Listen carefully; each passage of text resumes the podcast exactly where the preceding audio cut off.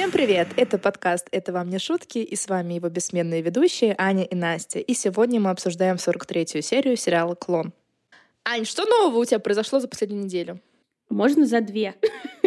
Ну, скрести одно событие. Я просто уже вторую серию подряд пытаюсь вставить два слова от себя. Ну, ты накопила слова? Давай вставляй твой звездный час. Но я мало слов накопила. Ну, давай, что есть. Я хотела поделиться тем, что у меня сериальный запой. У нас подкаст становится рекомендательным. Да. Я рекомендую вам смотреть сериалы про маньяков. Очень затягивает. Например? Например, Черная птица и настоящий детектив. Вот, советую. Если в вашей жизни мало ужасов, мало тревог, мало страданий, то вы можете посмотреть эти сериалы. Очень жизнеутверждающий, да? Очень, да. Ну а я хочу поделиться, что я посмотрела все-таки фильм Джильда. И сразу же посыпаю голову пеплом и признаюсь, что на самом деле фильм правда называется «Гильда». По какой-то причине. В 46 году в Америке. Были другие правила чтения, или я не знаю что, но девушку из фильма, правда, называли Гильда. Хотя по всем правилам чтения это читается как Джильда. но я решила все-таки исправиться. И, кстати, интересный факт. Эта героиня Гильда, Джильда, Джильда, на самом деле оказывается культовая, потому что к ней в последующие годы делали отсылки все, кому не лень. Например, была такая аргентинская певица Джильда, очень популярная среди низких слоев Аргентины. Она пела в стиле кумбия. И она как раз свой псевдоним Джильда взяла вот из-за этой героини фильма Гильда либо даже, наверное, отсылка не к самой этой гильдии, а к актрисе, которая играла эту гильду, Джильду, Рити Хейворд. Вот как раз ее образ используется во многих фильмах как такой образец нуарной эстетики. Например, в фильме «Секреты Лос-Анджелеса», фильм 90-х годов, современный, то есть достаточно, там есть героиня, прототип этой Риты Хейворд. На самом деле она там, правда, похожа на эту гильду. Возможно, конечно, Рита Хейворд ходила постоянно в этом образе, я уж не знаю, стиль ли этой героини или стиль этой актрисы. Но тем не менее. Фильм мне на самом деле понравился. Там, конечно, не стоит ожидать каких-то завихрений сюжета, но для своего культурного просвещения я его советую. Но больше не будем отнимать ваше время и переходим к линиям. Тем более, что серия была достаточно длинной, там было очень мало музыкальных ставочек и сцен с поцелуями, которые занимают эфирное время, поэтому серия была насыщена событиями и действиями. И начну сразу с поправочки к прошлой серии. Зарайда не просто так заметила Жади, когда-то в чедре мимо нее проскользнула. А когда Жади проходила мимо Зурайды, она бросила Зурайды под ноги свою сумку. Я, правда, не поняла, зачем. Просто у нее же там какие-то вещи, деньги, паспорт. Ну, то есть, допустим, то, что деньги и паспорт, она засунула куда-то себе под чедру. Но вещи-то все равно были какие-то еще нужные. Не так же просто она такую маленькую сумочку собрала. Самое ценное взяла с собой. Я так понимаю, там была просто одежда, и поэтому она решила, что обойдется без нее. Запихивала она туда какие-то ну, платки. Трусики и бусики. Бусиков не было. Ну, просто она же могла все равно эту сумку под чедру вообще спокойно разместить, никто бы не заметил. Но с другой стороны, я вообще не понимаю, зачем нам это обсуждать, потому что план изначально просто провальный. Она вообще подумала, что будет, когда она в Рио прилетит, и мужчина поймет, что это не его жена. Как это будет выглядеть? Ну, начнем с того, что до Рио лететь с двумя пересадками. От Феса нужно долететь до главного аэропорта Касабланки, это нам в фильме сказали. И из Касабланки нет прямых рейсов до Рио, то есть пересадка будет где-то в Европе. И только потом, уже спустя там сутки, а то и больше, учитывая, что еще от Феса нужно до Касабланки долететь, она окажется в Рио. Может быть, она думала, что эта женщина летит одна? Нет, она же сразу к этому мужчине прискакала. Как она поняла, что ей нужно именно к этому мужчине? Ну, потому идти? что он обернулся и ей как бы рукой помахал, что-то ей сказал. То есть, мол, он ждал свою жену из туалета. То есть он сразу не признал свою жену, и она сразу признала в нем своего мужа фиктивного. Но в любом случае, если про это подумать больше пяти секунд, то сразу становится очевидно, что плана тупее придумать просто невозможно.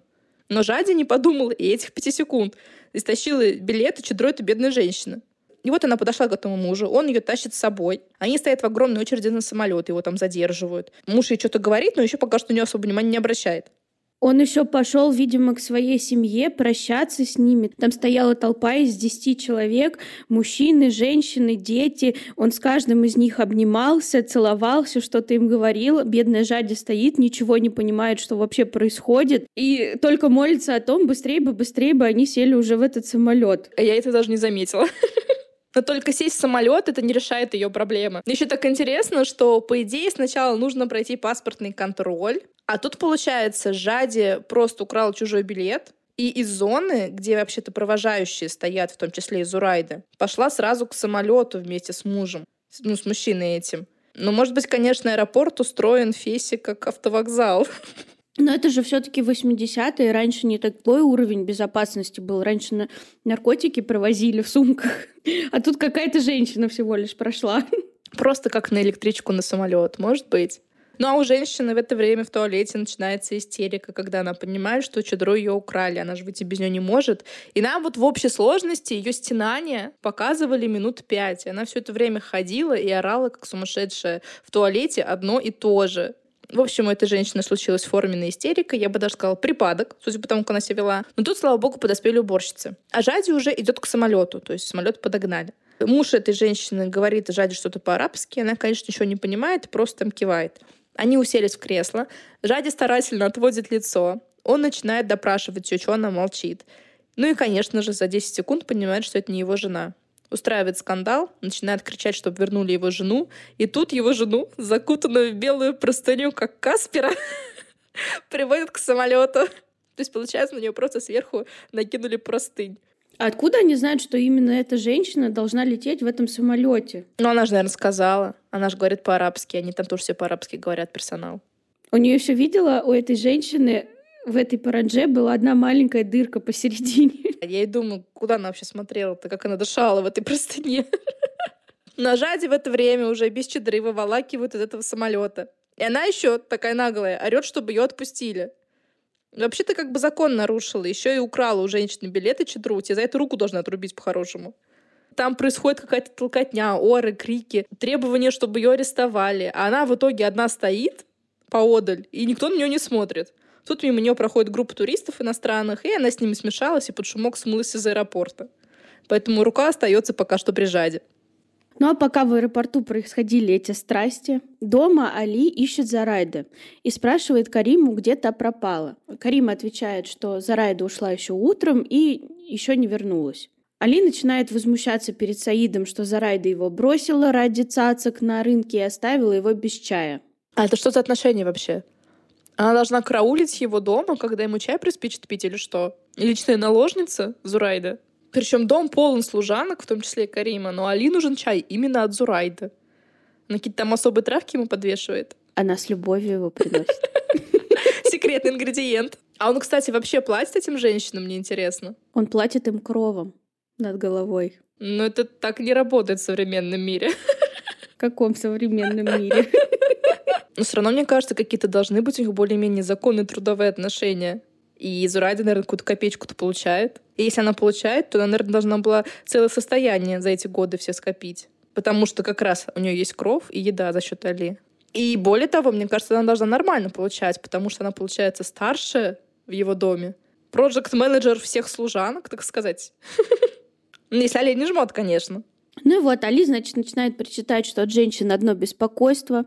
Пророк говорил, что тот, у кого три дочери, получит место в раю, а вот он, бедолага, живет вообще среди кучи женщин, так что точно забронировал себе место в раю. Он еще здесь добавляет, что у него жены и племянницы, и не говорит про дочерей, значит, у Али только сыновья. Но он тогда разорится, чтобы жен находить. Каждый должен купить золото своим невестам. Поэтому он такой прижимистый. Поэтому на своих племянницах наживается. Хочет подороже их продать. А потом это золото употребить своим сыновьям для их будущих жен. И не платит за зарплату служанкам. И он поэтому не хочет, чтобы Саид разводился с Жади, потому что ему, ну, Али, нужно же будет отдать деньги мужу, если не ошибаюсь. Обратно, Обратно да. да. Точнее, ему даже Жади нужно будет какие-то деньги отдать, то, что Саид за нее отдал при разводе. Помнишь, мы с тобой этот вопрос изучали? Ну, короче, суть одна при разводе Жади с Саидом Али должен будет распрощаться с деньгами, которые Саид выдал за Жади. А он не хочет. Вот кто виноват во всех бедах Жади. Жены Али, которые рожают ему только сыновей. Ну и потом, Али сокрушается, что женщины такие все ужасные, выносят ему мозг и треплет ему нервы, но он без этих женщин не сможет себя ни накормить, ни чай попить. Не помрет в грязи, голодным, холодным. Он еще и жалуется на этих священных женщин. Да, у него целый штат сколько там, 10-15 служанок? Мне кажется, больше. Ну и плюс еще а, служанки в каждом доме, где живут его жены. Пол Марокко на Али работает. Ну и вот устав сокрушаться о своей судьбе, Али интересуется браком Саида. Дядя Али, Она не любит меня. Это дело времени. Время калечит, но время и лечит. Этот бразилец был детской мечтой. Девушки много мечтают. Она все еще думает о нем. Я вижу, что думает, и поэтому мы начинаем с ней ссориться. Это плохо. Я говорю вещи, которые не должен говорить. Делаю то, что не надо делать. Поосторожней со словами во время ссоры. Во время ссоры я со своими женами говорю на португальском. Они не понимают произнесенных оскорблений, все нормально. Дядя Ли, это правда, Саид. Бойся силы слов. Слова, произнесенные нами, не сотрешь и не исправишь. Поэтому умнее всего промолчать. Ты хозяин непроизнесенных слов, но становишься рабом тех, которые у тебя вырвались. Вот так-то. Но опять нам нужно расчехлить свои блокнотики и записать, что ссориться со вторыми половинками нужно только на иностранном языке. Осталось его выучить. И из этого аудио, кстати, понятно, что Саид понимает и отдает себе отчет в том, что он неадекватно себя ведет, но он не может сдержаться. Ну вот тогда и нужно убрать этот раздражитель в своей жизни. Иначе он сойдет его с ума, и он просто потеряет себя в этой злости и в этой ненависти. Но такой вариант не рассматривается. Ну и неужели ему не надоело видеть вечно кислую физиономию Жади? Она же ему вообще улыбаться перестала. Ну, Али же ему говорит, стерпится, слюбится. Любовь, она сквозь время придет. Ну, так они уже сколько, три года в браке, да? Это еще мало времени прошло, по мнению Али. Ну, представляешь, за три года в таких отношениях реально можно сойти с ума, что Жади, что Саид. Она его не любит, еле терпит, он ее любит, но видит, что она им, пренебрегает, морда ему корчит, постоянно сбегает, постоянно думает о другом мужчине. Конечно, тут у любого здорового человека шарики за ролики заедут с ума начнешь сходить, начнешь всех обвинять, винить, параноить и все на свете. А Саид тоже у нас не особо-то был здоровый изначально. Просто нажать повелся и вцепился в нее так. Тут уж совсем клиника цветет бурным цветом. Но Али решение Саиду не предлагает. Он ему предлагает помалкивать в тряпочку. Но это тоже не вариант для Саида. Саид ему говорит, что Жади сейчас дома шкаф разбирает. Но Али сделал единственный правильный вывод. Говорит, Жади идет на поправку интересуется домом, а там до любви, говорит Саид, недалеко. Саида это очень воодушевило, и он начал показывать Али ткани, которые он выбрал вместе с Назирой. Купил, говорит, для Жади самые красивые. Я представляю лицо Назира на этом моменте. Саид еще добавляет, что купил золотой браслет. Говорит, моя бедная жена потеряла все драгоценности, надо восполнить ее запасы. Али одобрил, а говорит, путь к сердцу женщины лежит через золото совсем не сексист. Мне кажется, женщина для Али — это нечто среднее между тумбой и шкафом по интеллекту и эмоциональному развитию. Ну, золотом задари, и она к тебе потянется. И все будет хорошо. Любую истерику, любое недовольство можно перекрыть золотом. Как замечательно. Азурай даже после этой сцены в аэропорту еле идет, прислоняется к каждой стене и не знает, что ей делать. Пребывает в полной уверенности, что Али свернет ей шею. Так зачем она на это пошла? В который раз она идет на поводу у Жади, потом плачет, ноет и посыпает голову пеплом. Хотя, возможно, она сегодня надеялась, что Жади без разрешения не отпустят, и они просто поедут домой. Но Жади же полна гениальных идей, пора уж привыкнуть. И вот она доходит до дома Али, но решает, что лучше сбежать, потому что такого позора вынести невозможно. Но тут как раз выходит Карима, которая понять не может, что Зурайда. А Зурайда ей говорит, что никто никогда в этом доме больше не увидит Зурайда, и убегает.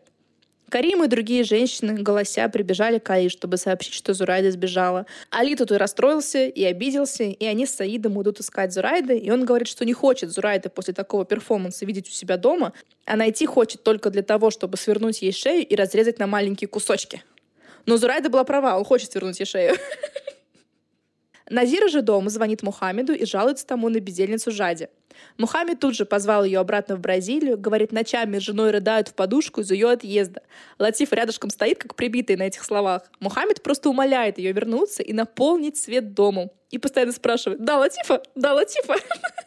А Латиф чуть не плачет там рядом.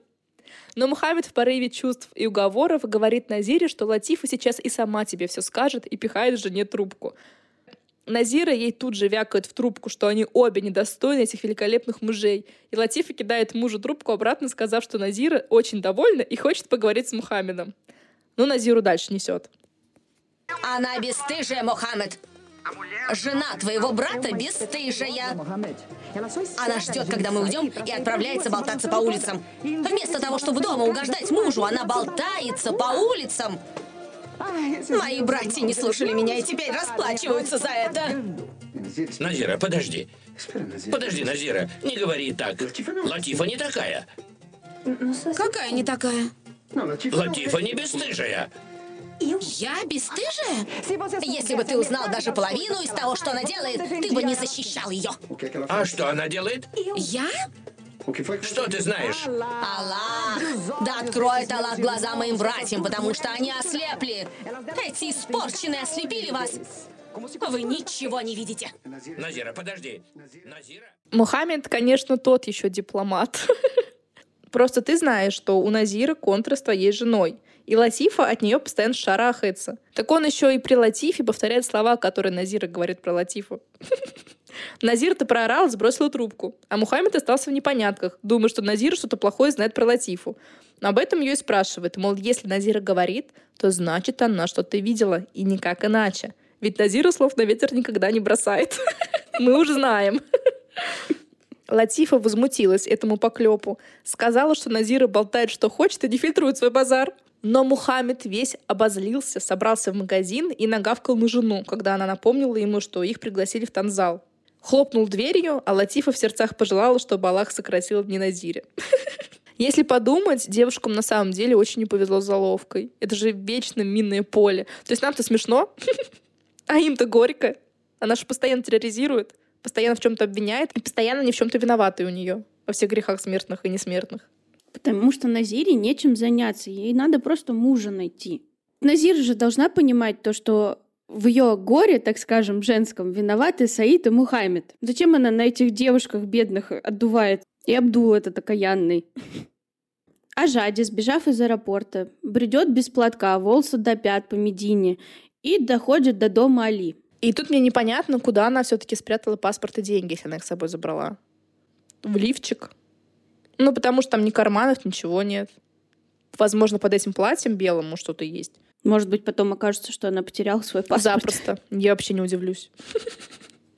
И вот она заходит в дом Али, а у Али дома переполох из-за Зарайда. На подмогу даже пришли Назир с Абдулом.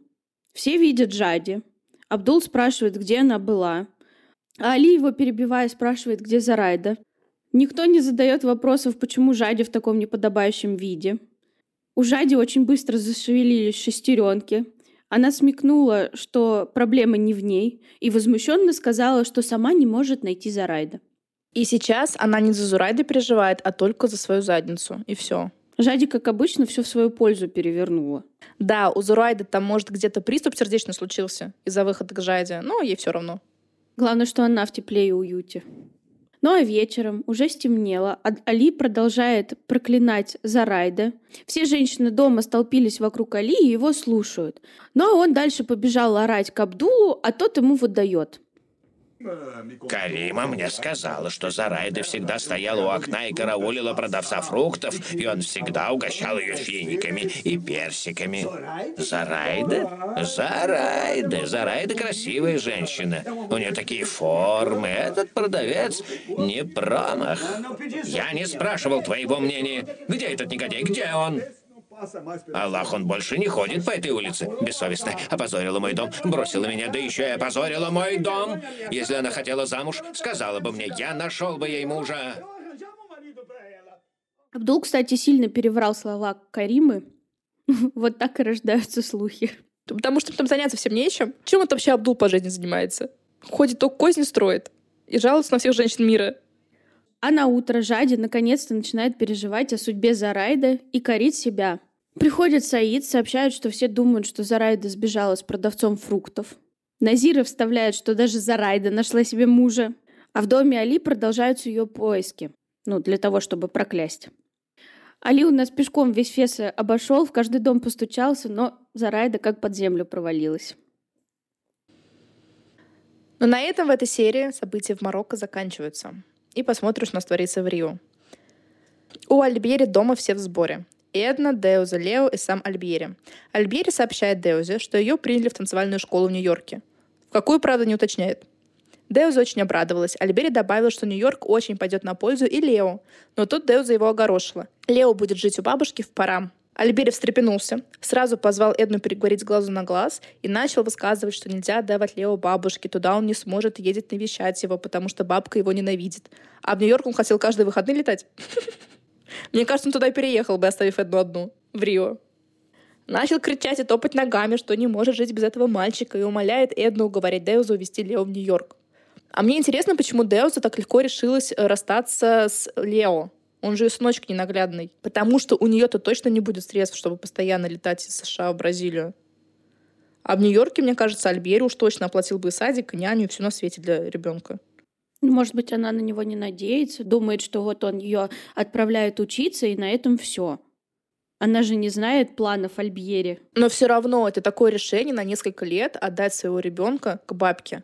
Ребенка, которого ты так ждала, ребенка, которого ты так любишь. И так боялась, что она тебя отвыкнет и привыкнет к Альбьере. А тут, пожалуйста, пусть у бабушки живет. Как-то, мне кажется, странноватая история. Посмотрим, чем это все закончится в следующих сериях. И заглянем ненадолго на танцпол.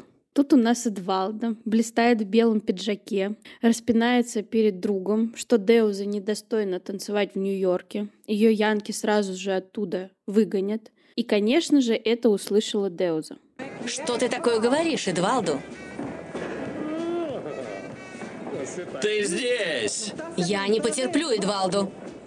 И это только потому, что признали мой талант и не заметили твоего? Талант? Какой талант, Деуза? Ты блистаешь только в паре со мной. Ты хороша только в моих руках. Зависть мучит Эдвалду. Знаешь что? Мне вовсе не интересно, куда ты едешь. Потому что Эда Штер единственный, и это я. Выдал эту тираду и на глазах у Деуза схватил другую девушку и потащил ту танцевать.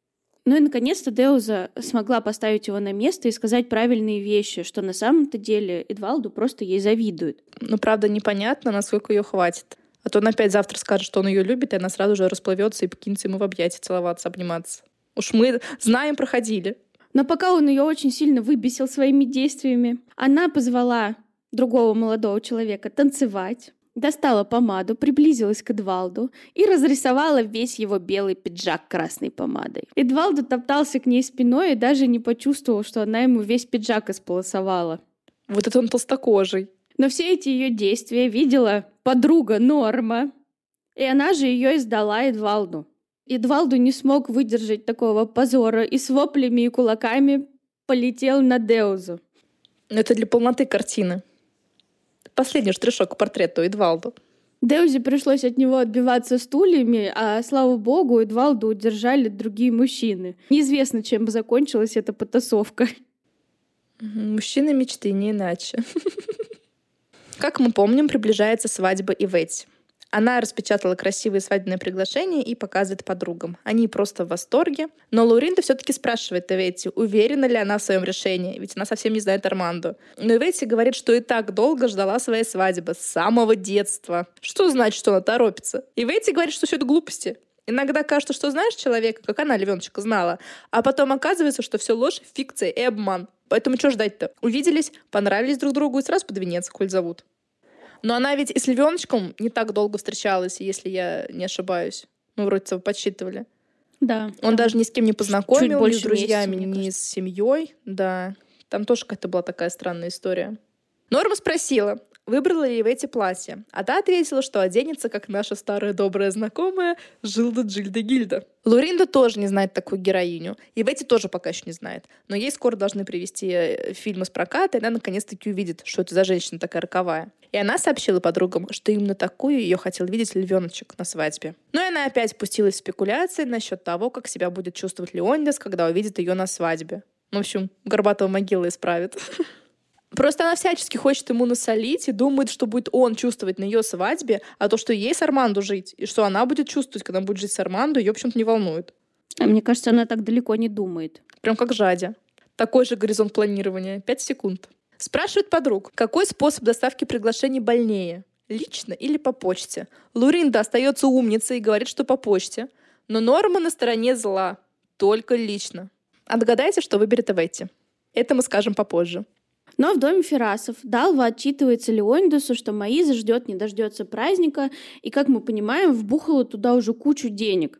И цветы, и банкет, певцы, и все на свете. А кого назвать собралась, мне интересно? У них с Лукасом друзей нет. А как же те со свадьбы? Они друзья для больших праздников. Массовка. Тут звонит секретарь Леонидаса Селма из офиса. Далва, естественно, берет трубку. И та, значит, хочет соединить Леонидаса с Иветти. Такое важное событие, что аж домой секретарь решила позвонить. Конечно, важно, а то Иветти придет в офис и устроит там скандал. Лучше по телефону решит все свои дела. Но а Леонидас, конечно, не торопится брать трубку и спрашивает, зачем она звонит. Селма доносит Далве, что Иветти выходит замуж и хочет вручить приглашение на свадьбу. Далва тут же расцветает и чуть не взлетает в небо от счастья. При других обстоятельствах можно было бы подумать, что они близкие подруги с Иветти. И радостная Далва передает эту прекрасную весть Леонидусу, одновременно тараторю, что какое же это счастье, что Иветти от него отстанет. А то она, Далва, уже переживала, что Леонидас опять с ней спутался. А какое ее дело, с кем ее начальник спутался? Непосредственное. Это она глава дома Феррас, судя по всему. Но Леонидас, услышав эту весть, бедный потерялся, будто ему по голове кувалдой заехали. Но он быстро взял себя в руки и отгавкался, что ни с кем он не связался и ни с кем говорить не будет. Леонда сразу начал собираться на работу, не забыв подчеркнуть, что жизнь этой женщины его не интересует. Давно не слышали. А Далва решила переключиться и спросила, что Леонидас будет дарить Маизе. Он ответил, что уже подарил, но не сказал, что. То есть он подарил Маизе типа украшение матери Лукаса? Причем самое дешевое, что лежало у него в сейфе. Могу, мне кажется, и разориться на невестку, которую внучку ему подарила. Я просто посмотрела на Яндекс Маркете, ведро жадеита 10-килограммовое стоит 2000 рублей. Они, правда, не очень красивые камешки и для бани, но тем не менее. Я думаю, что ограненный жадеит стоит не сильно дороже. Но я думаю, Леонидас устраивает весь этот праздник. Поэтому, возможно, он там разорился. А с другой стороны, да. У них, наверное, день рождения дороже свадьбы вышла. Потом увидим. На его плечах еще свадьбы и Ветти. Спонсор всех светских мероприятий и больших праздников Рио. А Иветти у нас не остановилась на одном звонке. Она ворвалась к Леонидусу прямо во время совещания. Лично вручила ему приглашение и громогласно объявила, что свадьба состоится 4 июня. И теперь минутка никому не нужной хронологии. Получается, 4 мая Лео исполнилось два года. Этого же 4 мая Маиза рожает Мел. То есть, получается, у Лео и Мел разница прям ровно в два года. Более того, 4 мая была свадьба Маизы и Лукаса в день рождения Лео, как мы помним. Там еще Альбери же со свадьбы убежал к Дэвиде роды принимать. Прям какая-то магическая дата, оказывается, 4 мая. Тебе не кажется? Совпадение? Не думаю. Не думаю. Далее, как только Маиза родила Мел, Леондес пошел страдать Спиди в бар и вызвал Ивети. Обидел ее в очередной раз, и она со злости кинулась в объятия Арманду. Сразу же помолвка, и вот получается свадьба. И это все уместилось в один месяц, даже меньше, потому что в конце серии нам сказали, что день рождения Маизы, оно вот-вот будет 23 мая. То есть, получается, в промежуток между 4 и 23 мая Ивети уже закадрила Арманду, получила предложение, они уже назначили день свадьбы, место свадьбы и организовали меню. Просто я, конечно, не профессионал, но мне кажется, что такую свадьбу, которая будет у Ивети, организовать там за 2-3 недели, за месяц невозможно. У нее же там будет не пикник в лесу на 5 человек, а роскошное торжество. Как говорит один мой друг, деньги не проблема. Возможно, Леонидас выделил настолько много денег на ремонт, что ей хватило и на такую дорогую свадьбу с доплатой за срочность. Ну, там, наверное, тоже ты подаешь заявление в ЗАГС, какое-то время ты должен подождать, найти удобную дату. Ну, хотя они могли подать заявление в ЗАГС, их ближайшая дата была 4 июня, и она уже к этой дате подстраивала деньги Леонидаса. И, соответственно, торжество. Может быть так. Но и в эти все-таки высокие организационные навыки, надо сказать. Она была бы хорошим ивент-менеджером. Спойлер, она им станет. Затравочка. Через 200 серий. Но вернемся к Ивети. Она еще и Леонидаса свидетелем на свадьбу позвала. Тот согласился, и Ивети для массовки раздала приглашение всем его деловым партнерам и секретарю. Но опять же, это очень дорого. Просто меню согласовывается на определенное количество персон. И оно уже у них утверждено, как я понимаю, потому что свадьба-то уже скоро. А она еще ходит, всех подряд зазывает. И я, кстати, почитала одну статью про свадьбу в Бразилии. Там принято жениться и выходить замуж в родных городах, потому что они любят приглашать на свадьбу всю деревню, а размещение в отелях и трансфер спонсировать не любят. В среднем приглашают где-то 160 гостей. Может, она поэтому всех подряд зазывает? Просто откуда у нее столько родственников, друзей наберется? Но вот если каждому раздавать на улице приглашение, то вот как раз 160 человек. В этой же статье было написано, что вроде как в среднем свадьба в Бразилии обходится в 6600 долларов. Но и Ивейт у нас выходит замуж в самом дорогом городе Бразилия, ну еще и в ресторане Ле Жордан. На минуточку. Так что умножаем, наверное, на 10. Похоже, Леонидас на самом деле выписал очень солидный чек. Мы переживаем, что эти деньги прошли мимо нас, видимо. Люблю считать чужие деньги, да. Но мы опять отвлеклись, а Иветти там расписывает своего жениха. Вам очень понравится мой жених. Он воспитан, тонок, он душка. И он молод. Я обожаю молодых мужчин, у которых нет прошлого, нет боли от измен женщин, нет сыновей. Это чудесно. Замечательно, я рад за тебя. После этих слов Иветти со слепительной улыбкой выплыла из офиса, но, как ожидаемо, шла по улице темнее тучи и со слезами на глазах начала обнимать все столбы. А Леонидас же, оставшись один на один с Лобатом, в ярости разорвал это приглашение и заявил, что никуда не пойдет. Я хочу отметить для тех, кто не смотрел сериал, что Армандо не такой уж и молодой и не тянет на мужчину без прошлого, как заявила Иветти. Для справочки. Но если сравнивать с Альбери, очень даже молодой. То есть все относительно. Но, возможно, в эти все кавалеры были возраста Леонидса, на 20 лет старше. И для нее Армандо вполне себе живчик. Но так-то ему лет 45, наверное, есть. Но вернемся к молодым мужчинам Бразилии. Неожиданно нам показывают Лукаса на теннисном корте. То есть помимо страданий по жаде, он еще и большим теннисом занимается. Как мы говорили, спорт очень важен для вашего долголетия и здоровья суставов. Тем более с такой сидячей работой, как у Лукаса, и страданиями в позе буквы «Зю» на кровати. Одобряем. Приехала к нему, значит, Маиза и притащила с собой журналистов, чтобы те пофоткали их для газет. А я так и не понимаю, кому они могут быть интересны. Он же просто сын предпринимателя, даже не сам предприниматель. А она — жена сына предпринимателя, который сам не предприниматель. Так может, они в Forbes фоткаются, я не знаю. Да в обычные какие-то газеты на столетной бумаге, мы же видели. Лукасу, впрочем, это дело все тоже очень не понравилось, о чем он грубо заявил Маизе. Но для фоточки они, конечно же, изобразили счастье и счастливую семейную пару. Просто если тебе не нравится, не фотографируйся. Поговори с Маизой, скажи, что меня это не устраивает. Не нужно врываться в мое личное время, когда я занимаюсь спортом, и портить мне настроение какими-то фотокарточками наигранными. Но он, конечно же, будет молчать до скончания веков. А Жади потом будет слезы лить над этими фотографиями. Так он, возможно, специально и фотографируется, помня о Жаде. Чтобы она не забыла, как он выглядит. Для Саида тогда уж. Я думаю, что Лукас не отдает себе отчет в том, что Жади эти фотографии может увидеть. Она же очень далеко. И вот Лукас уже теряет терпение, как и его партнер, который ждет его уже два часа, пока их фотографируют. Но Маизу никто не останавливает, пока накрутит туда-сюда Лукаса для фотографий. И репортеры, оказывается, еще и на праздники будут их снимать. Прям вот самая главная тусовка года. Через какое-то время Лукас дома ковыряется в своей корзиночке и не может найти ключик от шкатулки с драгоценным кулоном. Спрашивает Маизу, так, конечно, делает вид, что ничего не знает. Он дал указание Далви изготовить новый ключ. Лукас, может быть, его вообще не открывать? Вы опять поругаетесь с Маизой накануне ее дня рождения. Если она увидит этот кулон, она будет злиться. Я сам разберусь, Далва. Закажи мне ключ. Спасибо. Чао. Лиза, позвони в мастерскую и закажи ключ для этого сейфа. Я буду молиться святому Антонию, чтобы он помог ему выбросить эту иностранку из головы. Но я помолюсь и за сеньора Леонидаса. Пусть эта стерва выйдет замуж и будет счастлива подальше от нас. Все это Дала говорила молоденькой служанке в их доме.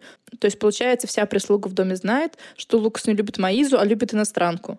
И что у Леониса проблемы с его женщиной.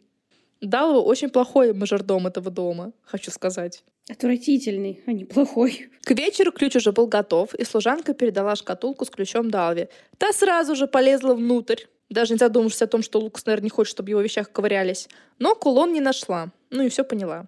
Начала выяснять с Маизой эту ситуацию. Маиза уговорила Далву не рассказывать Лукусу, пока не пройдет день рождения. И Далва согласилась, но добавила, «Ты же знаешь, что он весь дом перевернет, пока не найдет этот кулон». Вот так вот он сильно любит Жади, а тебя нет. Надо было еще добавить. Прям вот читалось в воздухе. А у нас, наконец, наступает день рождения Маизы. Деуза приводит к Эдне Лео, потому что самой нужно бежать на выступление, а Эдна же собирается взять Лео с собой. Альбьери об этих планах, разумеется, ничего не знает и очень сильно удивляется, когда видит Лео у себя дома. Эдна нам тут и говорит, ну ты что, забыл, что сегодня 23 мая, а Део запросила на 23 мая, вот мы возьмем с собой Лео. Ну и вот Альбьери стоит, значит, ошарашенный, видит этого Лео, не знает, что ему делать. Ну а что будет дальше, мы уже узнаем в следующей серии. А у Ферасов и правда грандиозный праздник, намного ярче, чем свадьба Маизы и Лукаса. Ночная подсветка, куча людей, музыкальная группа поет, молодежь танцует на танцполе, не молодежь пьет и смотрит на молодежь, которая танцует на танцполе. В общем, веселье полным ходом. Кстати, мне стало интересно, кто поет на празднике Ферасов. Я посерфила в интернете и нашла, что это певица Малу Эйрес. Возможно, я неправильно говорю, потому что на русском нет ее имени. Ее голос мы можем слышать и в других композициях саундтрека от Марка Савиана к этому сериалу, ну, где есть женский голос. И в том числе в песне из заставки к сериалу. Вот так вот. Собосол, которая. А в этой серии мы можем наблюдать ее воочию. Такая интересная девушка, совершенно лысая, с таким пирсингом в брови. Но ей идет. Да, очень красивая женщина. А Маиза еще не явилась народу, она пока наводит марафет. Ну а что будет дальше, мы уже узнаем в следующей серии. Ну а в следующей серии мы всем миром будем продолжать искать Зарайда. Узнаем, как закончится праздник Маизы и увидим возможную оттепель в отношениях Жади и Саида. Но на этом еще не все. Я совершенно случайно опять спустилась в комментарии на Ютубе к этой серии и хочу зачитать некоторые из них, чтобы поднять вам настроение. Пишет Ирина Черноморская. Удивлена, как это мужик, снявший чедру Жади, сразу же не влюбился в нее. Бракованный, наверное.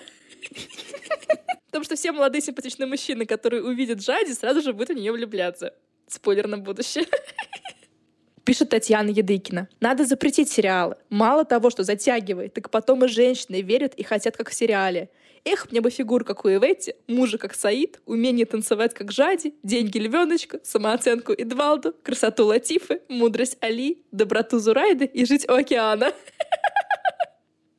Мне больше всего понравилось и жить у океана. И как тут поспоришь с Татьяной Едыкиной? Кто не хочет жить у океана с деньгами львеночка? Я вот хочу. Поддерживаю. Пишет Гульден Ильясова. Латифа звонила. Она купила новый лак для ногтей. Ах, да, очень важный новый для международного звонка Бразилия-Марокко. А зачем еще звонить, если не ради этого? Наверное, как сто лаков вышел звоночек. Это мы учитываем, что раньше у Саида не было даже телефона дома. Настолько это дорогой способ общения, что они ходили к Али звонить. И тратили его деньги на эти звонки. Это все входит в тот выкуп, который Саид дал за Жади, наверное.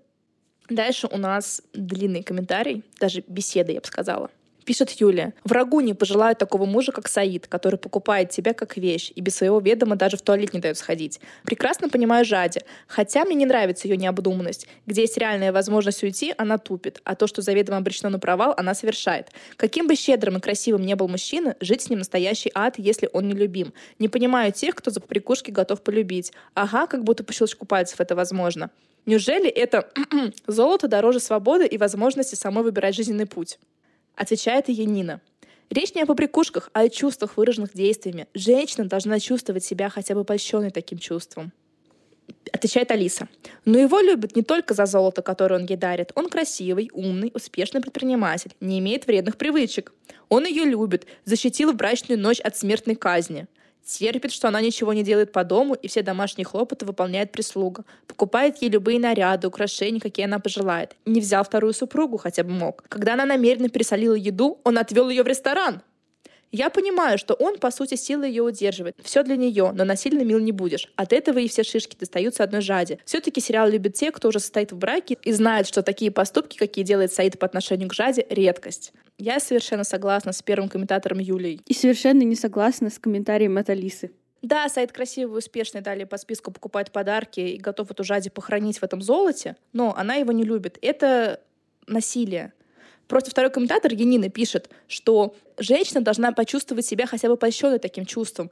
Как можно чувствовать себя польщенной, если это чувство выказывает человек, который тебе противен? Просто представьте вместо Саида не Саида умного, красивого, молодого, а другого мужчину, который вам очень неприятен. Которого вас воротит, которого вы ненавидите. И да, он дарит вам там, может быть, тонну золота, может, он за вами красиво ухаживает, не ругает вас, защищает вас и так далее и тому подобное. Но он вам противен, вам с ним плохо. Вы с ним лежите ночью в постели против вашей воли. Это насилие психологическое, во-первых, эмоциональное и физическое в том числе. Поэтому я не понимаю, когда говорят, что нужно любить за то, что он там к ней хорошо относится. Ну, ко мне много кто хорошо относится. Чего же мне всех любить, что ли? Со всеми жить? От всех детей рожать? Терпеть рядом 24 на 7? А тебе что, жалко, что ли?